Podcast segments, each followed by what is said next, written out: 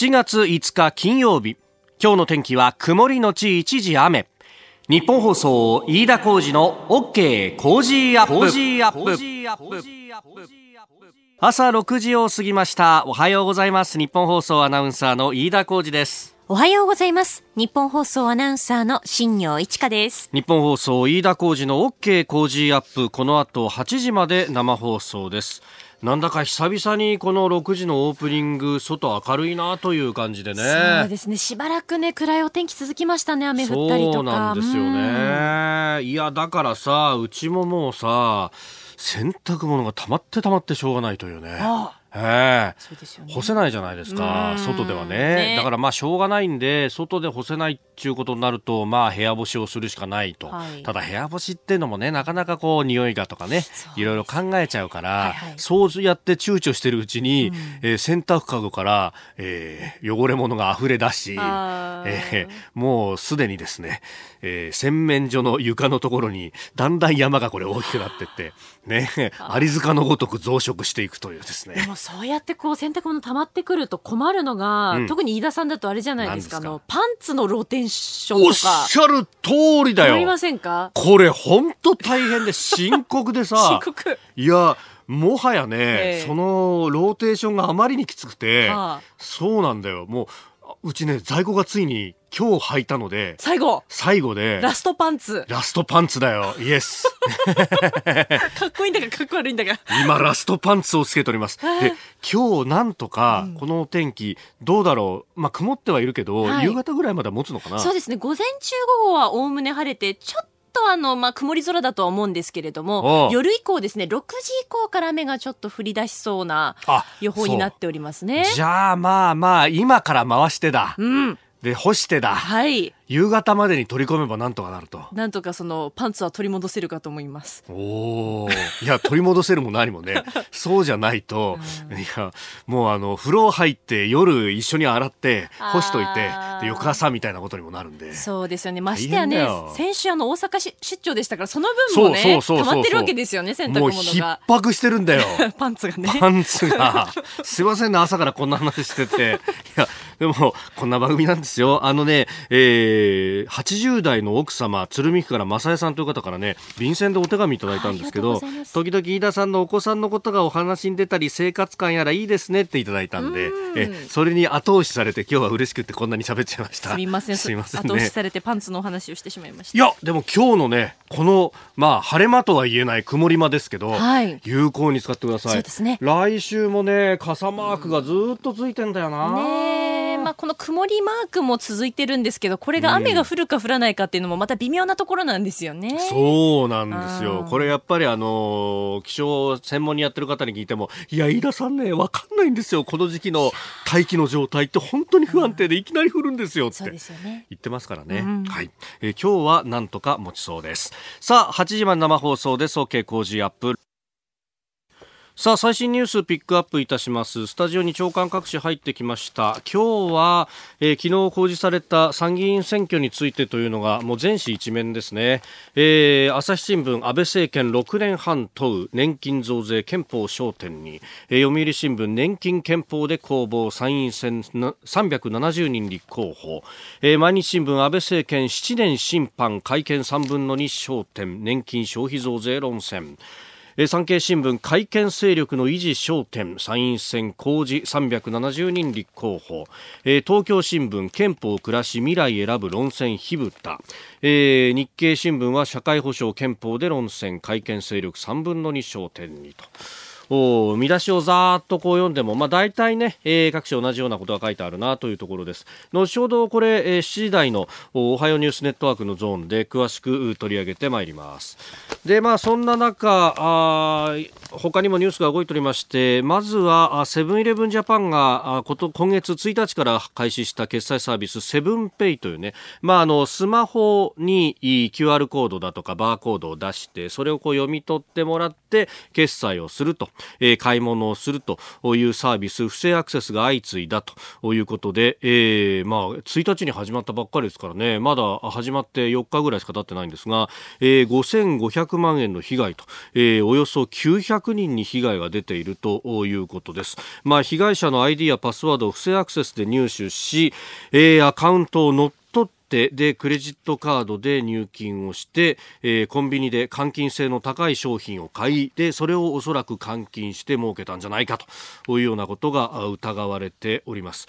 まあ、このね、えー、セキュリティに問題があったんじゃないかというような指摘もあるんですがこれね新聞によって、えー、どこに載ってるかっていうのが結構違って面白いんですね。えー、読売新聞は一面トップからあさらに9面の経済面と、えー、そして実際にまあこれ、えーまあ、出し子とは言わないんですけれども商品を、まあ、不正アクセスで、えー、得たこのセブンペイで商品を買って、えー、届けようとしたっていう容疑で中国人の、まあ、学生2人が逮捕されてますけどそれも社会面に大きく取り上げております。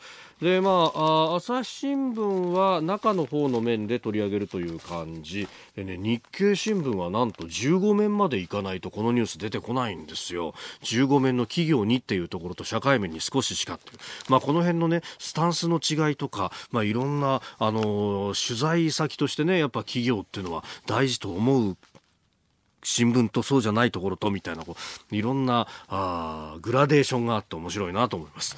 で、えー、その読売新聞ですけれどもオピニオン欄のところまで読み進めますとですねこれがあの氷河期世代についてっていうのを今日は詳しく特集をしてましてああなるほどなと読売もこうやって特集をするようになったかと、まあ、だったら消費増税もこんなに、えー、押さないでほしいなとはふと思ったりもするんですが、えー、中央大学のですね、えー、山田正弘教授という方にインタビューをしております、えーまあ、30万人を正社員化するんだということを骨太の方針、えー、政府の方針として、えー、乗っけ取りますけれども、えー、この氷河期世代がなぜ生まれてしまったのかというあたりから、えー、きちんと読み解いていて、まあ、それは、えー、1990年代半ばぐらいから、えー、バブルの崩壊もあってあるいは雇用の在り方が変化して正社員になる人と、えー、非正規で単純労働の人大きく二極分化してそして一度非正規に就職すると正社員になるのが容易じゃなかったと。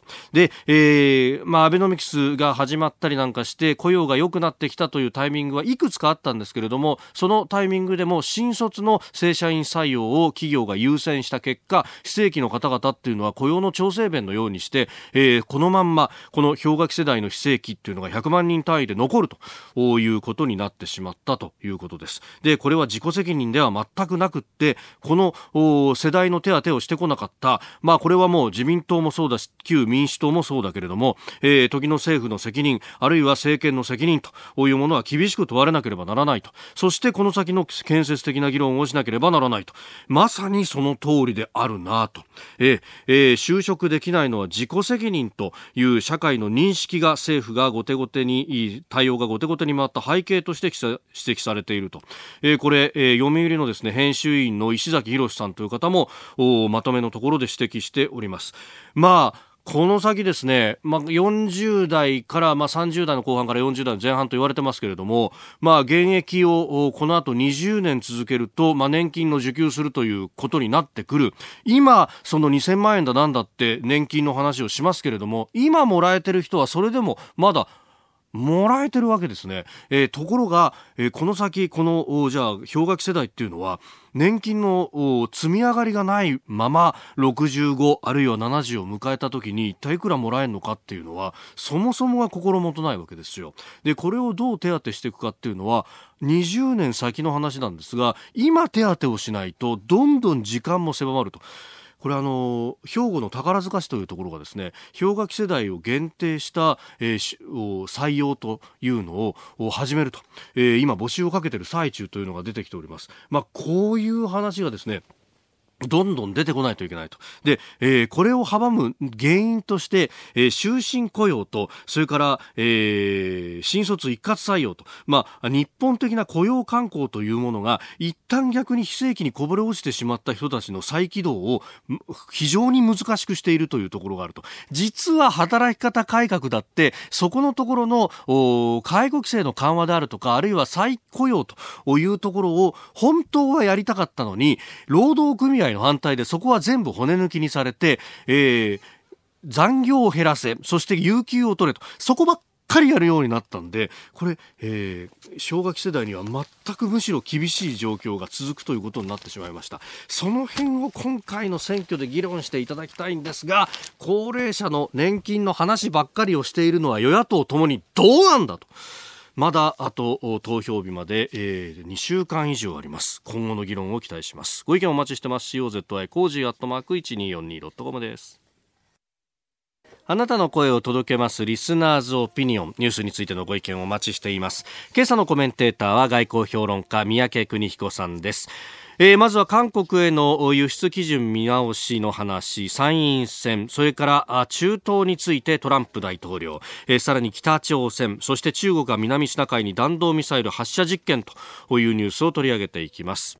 デスニュースについていろいろご意見いただいてますね。氷河期世代についてっていうのはやっぱツイッターを中心にたくさんメールやもう書き込みいただきます。ガレオンさん、今まで放っといたというより、段階の世代の雇用を守った結果が今なんだよな。世代別の投票率を上げないと見向きもされないからなといただいております。まあこれね、こういうことを言うとすぐ世代間対立を煽るなっていうふうに言われるんですけど、一方でこの氷河期世代って段階ジュニア世代でもあるんですよ。人の数はね、結構多い。ボリュームゾーン。だから、行けば変わる可能性がある。まずは選挙に行きましょう。えー、それから洗濯物についてってのはね、たくさんいただきましたね。えー、チョキチョキさん52歳の奥様、浦安市。いや、部屋干しはちょっとって言うけど、えー、汚れたものを洗濯かごに溜め込むよりも、外に干せなくても洗濯した方がいいですよと。うん、部屋干し専用の洗剤もありますしと。あとは、あの、ツイッターでいただいたのが、はい、えー、除湿機を2つフルで回せば十分にそれで乾きますから、飯田さん。いやいろんなアドバイスをいただいております。それからコインランドリーを利用したらどうですかとゆずぽんずさん、えー、市川の49歳公務員の方。確かにね持っていくのが大変だっていうのがあるけど、まあ最近は結構ねまた増えてきたっていうような話もあるからね。そうですよね、うん、その辺エンタメで特集してもいいかもしれません、うんさあ、7時台はコメンテーターの方々とニュースを掘り下げます。今朝のコメンテーター、外交評論家の三宅邦彦さんです。おはようございます。よろしくお願いします。えー、先週の金曜日はというと、お疲れ様でした。えー、ありがとうございます。大阪から生放送、はいはいはい、お付き合いいただきました。ありがとうございました。全く見たこともない大阪でしたね。車走ってないしね。そうですよね。閑散としてて。警察の車だけだったね。本当ですよね。面白かったな。いや、我々あの放送が終わった後に、はい、ね、G20 の会場の大阪の海沿いに行こうと、ええ、行きましたね。バスを待っていたら。バスなんか出るわけないやん、だって。あんなにいっぱい要人がいてさ、あるとあらゆるところをね、ブロックしてんだからさ、で、バスが出ますって出るわけねえだろうって。結局20分ぐらい待ったんですけど、出ないんで。あ、よかったですね、早く。諦めてね。諦めてね。地下鉄に乗って。地下鉄に乗って。地下鉄はラッシュでしたね、しかし。ええまあね、でもあれは普通の朝。まあ確かに、でもあれでも空いてたんだと思いますよ。多分そうなんでしょうね。えー、今日も一つよろしくお願いします。7月5日金曜日、日本放送アナウンサーの飯田浩二です。おはようございます。日本放送アナウンサーの新業一華です。あなたと一緒にニュースを考える飯田浩二の OK 工事アップ。7時台はコメンテーターの方々とニュースを掘り下げてまいります。今朝のコメンテーター、外交評論家、三宅邦彦さんです。おはようございます。おはようございます。よろしくお願いします。お願いします。三宅さんには番組エンディングまでお付き合いいただきます。では、最初のニュース、こちらです。日本が韓国に対する輸出規制の基準を見直し、韓国からは反発。日本政府は昨日から韓国に対する輸出規制の基準を見直しました。規制の強化は韓国の基幹産業である半導体の製造などに使われる化学製品3品目が対象となっています。えこの規制について安倍総理は金融の措置ではなく通常の貿易に関税をかけるわけでもない韓国に国際約束を保護にされたからこういう行動を取った国際約束が守れないのであれば我々は今まで取っていた特別な優遇措置はやめて普通の手続きに戻したというふうに述べました。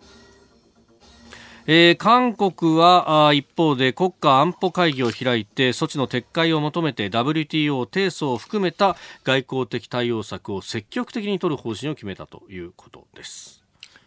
まあ、要するにこれ周到に練られた韓国の急所をつく一手だと思うんですよね。はい。うんまあ言い方ちょっと回りくどいんですけどね。なぜ、あの信頼性が欠けたからだから何も別に特別なことやってんじゃなくて元に戻しただけだとこういう説明なんだけど、うん、はい。まあ WTO 協定に、と整合性があるように。えーまあ、それと違反しないようにということ、なぜかというと、パネルで訴えられる可能性があるからね、まあそれで負けちゃ大変ですから、はい。そういうまあ理論武装をしたということなんでしょう。ええ。まあね、日本だってね、はい。本当はこんなことやりたくないと思いますよ。だって日本の企業かあの影響出るんですからね。ええ。ただね、まあそうは言ってもね、G20 まで待ちました。はい。ね、あんたなんかやるのって言ったら何もやらなかったじゃないですか。そうするとね、やっぱりどっかで、これ対抗措置かどうかは別として、はい日本は本気だっていうメッセージを出さなきゃいけないという判断だったんだと思います。でそれは僕間違っていないと思うんでね。ただね、外国じゃなんかいろいろ言われてて、あいや、日本もね、トランプと同じになったっていう人もいるいや、ウォール・ストリート・ジャーナいや、ルにね、だけどね。一緒にしないでよ。ええええねええあんなえげつないことやってるわけじゃないからね。はいあの、いろいろなルールがあって、それで優遇していたのを元へ戻しただけだから、はい。対抗措置、それであの関税かけてるわけでもないしね。うんうんまあ、その意味では、周到に考えられたことは間違いないの。はい。ただまあね、これでじゃあ物事がうまくいくかったら、僕はまあ逆でしょうね。うん。おそらくここまでやられたら、っていうか我々もここまであああそこまでやられたんだから、ええここまで行ったわけだけど、こうなるとやっぱりチキンゲームになりますよね。ということは向こうも降りないでしょう当分はこれが続くと思いますね。ああまあ韓国、まあ、日本側から言わせれば、そのレーダー照射のこともあるし、それからそもそも1965年の、ねええ。基本条約の話だから、そうですよね、うん。でその前提をある意味、あの大法院、まあ、最高裁判決って、根底からぶっ壊すようなことをそしてきた。普通はやらないよね。だけどまあ韓国の司法っていうのは、はい。えーちょっと違いますよね。うーん。まあ、あの今もアメリカの最高裁がね、えあー。ー保守派が増えてるというふうなことを言われる人もいいるんだけど、ええ。まあ、それに習えば、韓国の司法もちょっと左に寄ってませんかと。う。ーん。まあ、政治任用などもあるのかと言われます、言われますよね。で普通だったらこういう判断はしないですね。うーん少なくとも僕が知ってる国際法ではね。ええまあ彼らは国内法の方が優先すると思ってるのかもしれないけど、ええ少なくとも同等ですよね。うーんですから配慮は絶対すべきだと思うし、それ、大体が国家基本条約をさ、はい破ったらさ、これは国家としてええ約束破ったってことが誰も信用しなくなるよね。どうしてそういうことは分からないんだろうかと。もちろん国内政治は、はいありますよ。ええだけどそれを ちゃんとついつま合わせるのが政府の仕事なんだからね。行政府の仕事なんだから。はい司法があのそういう形で出たとしても、もう少なくとも行政府は何らかの努力をしなきゃいけないんですよ。その努力のどの字もないから、はいこっちは何やってんのって言いたくなるわけだ。ええええだからそういう意味ではね、やっぱりあの公平に見ても、まあはい私は日本人だから公平じゃないと言われるかもしれないけど、どう考えても中国、ごめんなさい、韓国の方がが悪いと思いますけどね。まあなんか財団を作ってうんぬんみたいなんでこれ解決策じゃないかって韓国側は言うんですけどああ、ダメ。ダメですよね、うんあれはね全然ダメそもそも論として大法院判決に乗っかった形での財団の作り方だと、そこっちとしては乗れないでもうすよ、ね、少し悩んでほしいんですよ、国際法が分かってる人たちがいるんだから、行政府には。えーまずは日本が韓国に対する輸出規制の基準を見直したというニュースを取り上げました。おはようニュースネットワーク。東京有楽町日本放送をキーステーションに全国のラジオ局21局を結んでお届けいたします時刻は7時11分になるところです。おはようございます。日本放送アナウンサーの飯田浩二です。今朝のコメンテーターは外交評論家三宅邦彦さん。取り上げるニュースはこちらです。参議院選挙370人の立候補が確定。各党が第一声。第25回参議院選挙が昨日公示され全国で370人が立候補を届け出ました。今月21日の投開票に向け選挙戦が幕を開け各党は早速街頭で支持を訴えております。えーということで主な政党の第一声を順にお聞きいただこうと思います。まずは自民党安倍総裁です。私たちは憲法に自衛隊を明記するということを公約に掲げています。この選挙で問われているのは、私たちのように、しっかりと国会議員としての責任を果たして、議論をする候補者、政党を選ぶのか、議員としての責任を果たさず、審議を全くしない政党や候補者を選ぶのか、それを決めていただく選挙でもあります。続いて公明党の山口代表です7つの選挙区全員当選さらには比例区では6名以上の当選を目指して力を合わせ過去最高の議席獲得へ向けて全力で走り抜いてまいる決意であります。この日本の政治の安定のためには、連立政権に公明党がなくてはなりません。続いて立憲民主党枝野代表です。暮らしの安心はどんどんどんどん壊されてきた。これ以上暮らしを壊されてはいけない暮らしの安心を取り戻さなければならない。暮らしを守る。生活防衛する。そのための夏の戦いに皆さんしていこうではありませんか。国民民主党玉木代表です。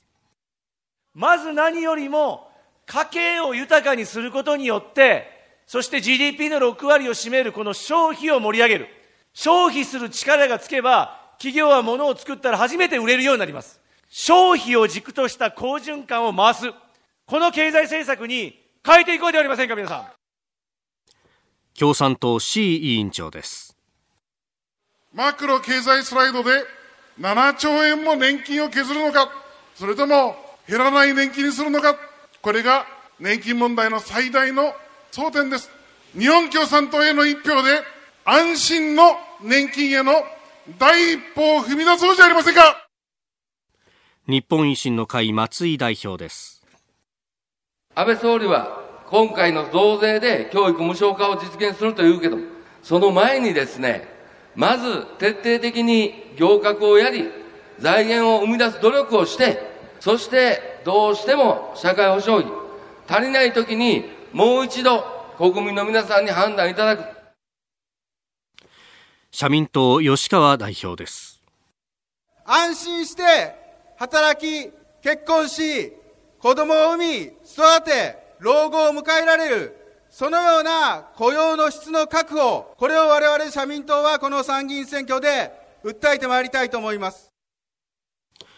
えー、主な政党第一声まずお聞きいただきました、はい、さあ参院選7月21日まで17日間です、ね、もう25回？はい。ですね。まあ参議院っていうのはこれちょっと基本に戻りますけどね、やっぱり上院ですよね。まあ、そう、他のね、まあ、下院、まあ、日本の場合には下院がまあ政権をね、議論するところだというふうになってるから、はい、まあそういう意味で参議院っていうのは、まあ、職能の代表であれ、いろいろな各界からね、立派な人が選ばれて、はい、まあ、良識の府だということになっていたわけですけども、まあ、残念ながら、まあ、それは本当は衆議院とバランスを取るために作られたんだとは思うんですけども、ね。はい、結果としては、うん、残念ながら本来のようなあ役割を果たしたか、まあ、タレントの人たちが入ったはにゃねていろいろ言う人もいるけど、まあ、本来はあのー参議院というものがその正当化しては本当はいけなかったのかもしれない。しかしこれが現実ですからね。はい、そこはもう私は国民がそう考えて、えー、結果を出してるんだからこれは仕方がないと思うんですね、はい、ただ、まあ、あと争点としてね、ええ、うんまあ、政治を安定させるべきなのか、はい、それとも暮らしを守るのかと、まあ、これが大きな対立軸になっているように見えるけど、はい、よく考えてみたらね、え、暮らしを守るためには政治が安定しなきゃいけないって考える人もいるかもしれないし、うんうんうん、それからいや暮らしを守るためには政権変えなきゃいけないと思う人もいるかもしれない、はい、だけどこれ必ずしも暮らしを守っていれば政治も安定するわけだし、まあ、いろいろなあの考え方があるんだろうなと思って、これ、国民の皆さん、よく考えて、ね、あの本来の参議院があるべき姿っていうのを念頭に置きながらね、よく考えて、えー、決めていただきたいなと思いますね。えー、7月21日投開票ということであります。370人の立候補が確定しました。では続いて、えー、2つ目こちらのニュースですトランプ大統領がイランへの対抗措置を匂わす。アメリカのトランプ大統領はイランのローハニ大統領がウランの濃縮度を引き上げる方針を表明したことについてイランよ脅しには気をつけろ。脅せば誰も経験したことがないほどの強さで自分に跳ね返ってくるだろうなどと対抗措置を匂わしツイッターで警告しました。えー、ローハニ大統領は3日ウランの濃縮度を核合意で定められた上限にとらわれず7日以降必要なだけ高めていくと表明をして、まあ、トランプさんはそれに対してツイッターで、えー、対抗措置を匂わしたという流れです。トランプさんが一体何をやりたいのかね、はい、アメリカ人も分かってないんですよね。今朝たまたまあの面白そうだからプリントアウトしても、はい、プリントして持ってきたんですけどね、僕が非常に尊敬するあのワシントンのあの中東の専門家、まあ、彼女がこう言ってんですよね、はい。トランプさんは、えーサプライズと、それから不確実性を好みね、そしてその脅威の認識とか、それから選択肢についてはですね、はい。えー常にカジュアルに、カジュアルにってこれ英語でカジュアルにってのは思いつきって意味で、まあ非常に悪い意味なんですよね。はい。カジュアルに対応しね、そして、えー自分の本能を常に信じ、うん。それで、えー敵対する人たちに対する対応っていうのは、はい。まあ、困難、いずれにせよ、カオスを望むと。カオスを望む、まさに今やってることですよ。うん、なるほどなと思って、さすがだなと思ったんです。ただね、トランプさんは、これ、あの挑発はしてるように見えるけど、はいあの戦争なんかやりたくないと思います、彼の本音はね。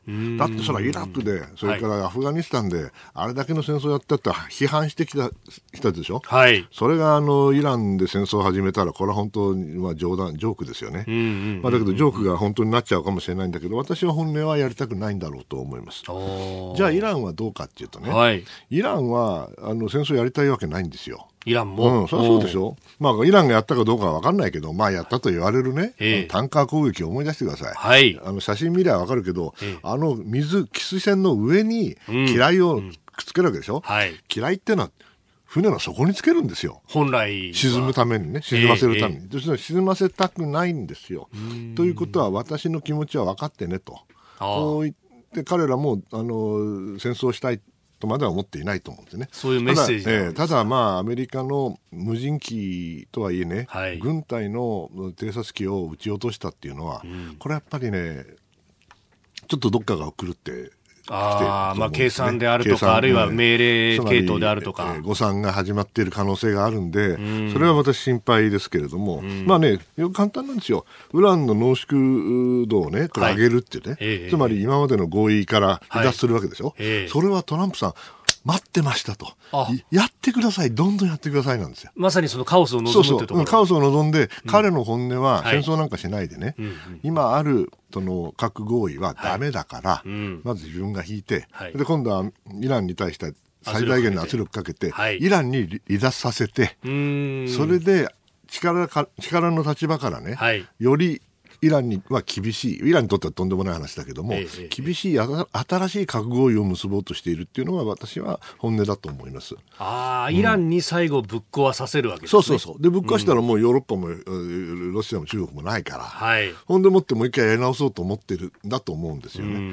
そんなうまくいくかね。うーん。だってイランからすらさ、せっかくあそこまでやったのにね、ええええ。それさらにされてね、うん。それでもっと厳しいもの、そんなもん誰もやりたくないですよ。ん。だやりたくないからやってぶっ壊そうとしてるわけ、はい。強硬派はね、ええええそういうことを考えると、このトランプさんのさっきの私の友人の、お彼女のおトランプ票と、それから今、実際に起きていることを見ていると、はい。あどう見てもこううまくその戦略があってね、しっかりと練られた上で、着実に一歩一歩あ追い詰めていくって感じとはまるで逆の、やはり本能に従いね、はい。カオスを求めですよ、そして、えーサプライズと不確実性でやってる、思いつきでやってると言わざるを得ないよね。これで大丈夫かな。あの、えー北朝鮮の問題ももちろん心配なんですけど、はいこれも実は日本にとって悲しい現実だけども、ええもしアメリカにとって核の問題について2つの問題の国があるとすれば、それは北朝鮮とイランですよね。ん北朝鮮はもう持っちゃってるわけですよ。ですからその対応はなかなか難しい。でもイランは持ってないよね。まだ持ってない持ってないうちだったらまだ強気でいけるよね、ということなんでしょう。これが、あの、裏に、裏目に出てね、はいそして、えー誤算が生じて、とんでもないことが起きないことを祈るしかないと思います。うん。まあアメリカ兵に血が流れたらただじゃおかないとそれはや言ってたら、ねそれやったら終わりですよ。うん。そイランはのそこまでやらないでほしいなと思いますけど。えーこの時間三宅邦彦さんとお送りしてまいりました。おはようニュースネットワークでした。今朝のコメンテーターは外交評論家三宅邦彦さんです。引き続きよろしくお願いします。願いします。続いて教えてニュースキーワードです。共同書簡ゲームまあ、耳なじみのない共同書簡ゲームどのような背景から生まれた言葉なのか次のニュースをお聞きください北朝鮮の国連代表部は3日アメリカが6月29日に国連の全加盟国に対して各国で働く北朝鮮の海外出稼ぎ労働者の送還を求める書簡をイギリス、フランス、ドイツと共同で配布したと声明で明らかにしました。えーその上でトランプ大統領が米朝首脳会談を提案した同じ日にアメリカの国連代表部が共同書簡ゲームを実行したことは看過できないと非難しております。まあ、ということで、この、お書簡を配ったっていうあたりが共同書簡ゲームっていうことを、お言ってることとやってることちげえじゃねえか、というようなことのようですが。まあ、気の利いたことを言おうと思ったんですかね よくわかんないけどね、なるほど要するに、えー国連の北朝鮮の代表部でしょ、はい。まあ、このレベルの人たちが、まあ、ええ。あれだけね、そのあの変な書簡が出たらですよ、文句の一つも言いたいじゃないですか、ありがとうなんて言えるわけないんだからね、はい。そしたらけしからんと、ええ。それはまあこういう言葉で共同書簡ゲームなんて言っちゃって、ん。それで感化できない、じゃあ感化できなかったらどうすんだよと、そこはい。はそれ以上は言えない。だからまあこの代表部レベル、出先レベルのものでしょう、新しい政策を反映したものでもなんでも僕はないと思うとは思います。はい。ただまあこれね、ええ。えーまあ、やっぱりこのマルチの世界で、ええ多国間の世界でね、はい。このこ国連みたいなところでやったら、これはもう書簡全部書簡ゲームになるわけですよ。ペーパーペーパーゲームですから、ペーパー配って、配ってと。それでさペーパーゲームの最大は何かあったら、それはもう決議ですよ。うん。ああ、国連はい安保理決議を作って、ええそうするとこれ、うんただのあの書簡ゲームじゃなくて、もうそら、水面下のね、ええ。えー議論をして、交渉をして、それでなんとか、とにかく、あのー拒否権持ってる人たちが5カ国もあるわけで、これじゃ黙らさなきゃいけないからね、押し通すためには。はい。拒否権を使わせないように、うまく、まあ、マッサージをしながらですよ、書簡は持ち出すし、発言もするし、その中で、あのやっとお国連安保理決議が1個できるというのが実態ですから、はい。まあ、この共同書簡ゲームなんていうのは、まあ、まだ序の口だと私は思います。で、あの、ね、G20 の直後に米朝の首脳が反問廷で会うというのがありました。ねまあ、あれ、思いつきだっていう、また思いつきなのかもしれないけれども、え僕はあのある程度準備をしていたと思いますよ。まあ準備なしでね、あそこまで僕はできるとは思わないしね。はい。うんトランプさんからすれば、あの先ほどの話じゃないけど、サプライズ。はい。それから、あーまあ、どちらかというと思いつきなのかもしれないけれども、逆にね、もし、あれ何もなくてですよ、ええ G20 の後ね、大したこともなかったかもしれないわけよすがなく終わったけど、トランプさんからすればパンパカパンはないわけだ。はい。ね、それで韓国行きました、はい。そしたら、え前線行って、で兵士視察して、はい。それでさよなら、うん。何もないじゃんと。ね、あその時にあそこで何かやったらパンパカパーンってやればですよ。またこれ世界中にはい。注目されると。そういうことを考えると私はもっと早い段階からええ。彼は考えていて、あうん。ーそして彼はね要するに簡単にはね、はい。統治というよりは選挙やってんですよ。僕ねか彼2年半かなもうやってるでしょはい。ずーっと選挙やってる。と考えたらば、はいあ反問店に行っても選挙やったとキャンペーンをやったとういんうふうに考えると辻褄が合うかなと思ってます。まあ、ちょうど民主党のね、えーテレビ討論会が、あの、行われた、そうそう。まあ、最中ということでね。ええ。ええ。もう今日なんかあれですよ軍事パレードやってるんですよ。小さな小さな。はい。まあなんたることかね。独立記念日がこんなになっちゃいけないなと思いますよ。え今日のキーワード、共同書簡ゲームでした。えメール、ツイッター、ニュースについても様々いただくんですが、それ以外にもいろいろいただいております。こちらをですね、お名前ないんですが、大学4年生の方からメールをいただきました。え今日は企業の最終面接。第一志望ではありませんが、ボロが出ないよう頑張りたいですといただきました。ねね、頑張ってねう。ーんまあそうかこの時期っていうとまさにね就職活動の 大変失礼しました。ここのところ、あのなんか会社の中でね今あの引っ越しとリニューアルをちょっと休みすぎじゃないの？いやそうじゃそうじゃないんですよ。そうじゃないんですよ。いやなんかねそれをやっててえらい会社の中が誇りっぽいんですよ。あそうなんですか。そう。なんかオフィスの大改造を行うっていうことでね。あそう 大変失礼しました。いやまあこの方本当ね。頑張ってほしいですよね。うーん。まあ。ただみんな同じ黒い服ってのもいかがなもんかね。あれ。まああれあれしかないかねやっぱり。なんかか昔の写真を見ると結構みんな個性的な服着てたりする時代もあったんでも個性的な人はみんな落ちたかもしれませんね。あそうか、そこはわかんないんだよな。日本放送飯田浩二の OK 工事アップ。お相手、私、日本放送アナウンサー、飯田浩二と、新業一華がお送りしています。今朝のコメンテーターは外交評論家、三宅邦彦さんです。引き続きよろしくお願いします。今ちょっとなんか、頬杖ついてうんざりしていやいやいや、もうそういうことはないんですよ。そういうことはないですよ。もう楽しみにしてますから。ええ 先週はあの、大阪で叫んだんですけど、ええあの、会議室だったから後そうそう、ろに避後けられない。ろにね、行けなかったからね。今回はまた元へ、また元へスペースいっぱいありますから大丈夫ですよい。やでもあれね、あの放送終わった後に三宅さんが悔しがってて、いや、横には受けられなかったけど、あ、違う、後ろには受けられなかった。横に避けたんですよ。横に避けられたんだよ。ちょっと見てもらえなくて残念だったよね。新しい動きをしたんですけどね。ラジオなのにこうやって細かい努力をしています。そうですよはい。それでは参りましょう。この時間、最後のニュースを、スクープコラボバージョン。中国が南シナ海で弾道ミサイルの発射実験アメリカ国防総省当局者は4日中国が南シナ海で弾道ミサイルの発射実験を実施し南シナ海の洋上に着弾したと明らかにしました。この海域で中国のミサイル実験が確認されるのは初めてとみられております。アメリカ国防総省の当局者は声明で遠距離の標的を精密に核や通常攻撃できる中距離弾道ミサイルを中国は拡充していると指摘し中国による軍事拠点化の動きに懸念を表明したということですまあこれ日本でも大きく報じられてそうですよね。南シナ海温暖差でしょ？要するに、えー中国が言う第一列島線なんですよね。第一列島線の中ですから、はいまあこれ問題3つポイントがありましてね。三つ第1はね、はいこれ習近平さんまた嘘ついたとアメリカは思ってると思うんですよ。また嘘ついた、うん。昔ね、はい。昔といっても、まあ、しあの5、6年前ですけど、ええ。もうサイバーね、戦争をやめますよと、ん。ね、変なことしませんよと言って、はい。それや破ったと、ええ。約束をね、それから南シナ海については軍事化しませんと、はい。言ったけど、それも破ったと、それでね、やっぱり今の米中関係のね、まあ、悪化の引き金だったと思うんで、まあ、それ、やめる気ないんだから。はいこれがまあ、ああ当分こうだろうなと。これが第1点ですね。はい第2点はね、やっぱり第一列島線の中にアメリカの船を入れないということ、これ、要するに中距離弾道ミサイル、精密に遠距離で、えー攻撃ができるってことは、はい要するに空母をつす沈めますよって言ってるんですよね。おうんもちろん空母の周りにはね、はいイージス艦がいえてえ守ってるんだけど、ええはいだじゃあね、100発いっぺんにミサイル撃ったらどうなりますかと、ん。飽和攻撃って言うんだけどね、はい。それは聞きますよ。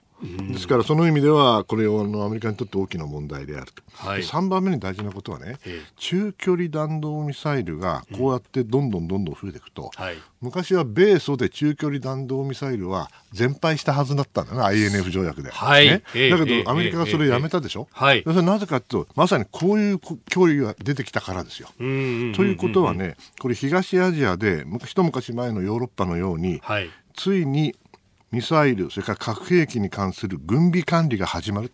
軍備管理核軍縮、軍縮と呼んでいいかどうか分かんないけど、軍備管理が始まるってことですよ。今までそういうことはあの東アジアにはなかったけれども、はいまあ、あらゆる意味で北朝鮮もそうだけども、ええ中距離弾道ミサイルの脅威というものが出てきたから、そのまあ始まりですよね。で、実際にこうやって発射実験するってことは、それが実戦配備されるってことだから、脅威がしっかりと出てくるということですよね。我々の政策も変えなきゃいけないと思います。脅威がしっかり出てくるという段になるとアメリカは、まああの力で封じ込めるんじゃなくても話し合いも含めてで管理をしていく方向にええ一つはね、ただもう一つは、もちろんこの南沙諸島の含めたね、南シナ海、どこでもほとんどあの公海ですから、んえ公いわゆる公の海だから、航行の自由作戦、フリーダム・オブ・ナビゲーションって言うんだけど、はい。航行の自由作戦を続けるとは思うけれども、そん。なことやったって、だってミサイルはもう、だってあの人工島にあるわけだから。ええええそれはあのやったってなミサイルがなくなるわけじゃないですよね。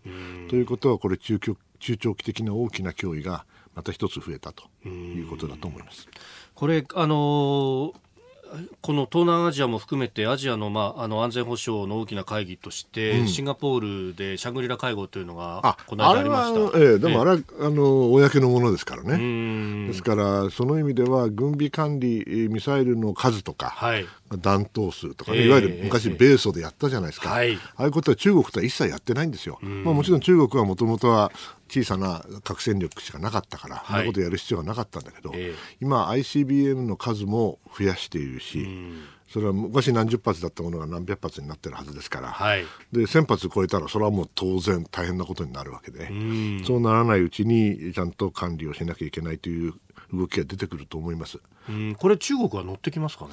いや、そりゃ、さスダのダコダのいいと思いますよ。ああいやシャングリラの時も国防大臣がまあ来ていて、えーそういう質問が出たけれども、結局まあ時間切れもあってお茶も濁したっていう話があって、要するに核のもしパリティというんですけども、はい。あの均衡をしようと思ったらね少なくともアメリカに対して報復で核攻撃で第二次攻撃能力って言うんだけども、はい。向こうがやられてもこっちはやり返せる。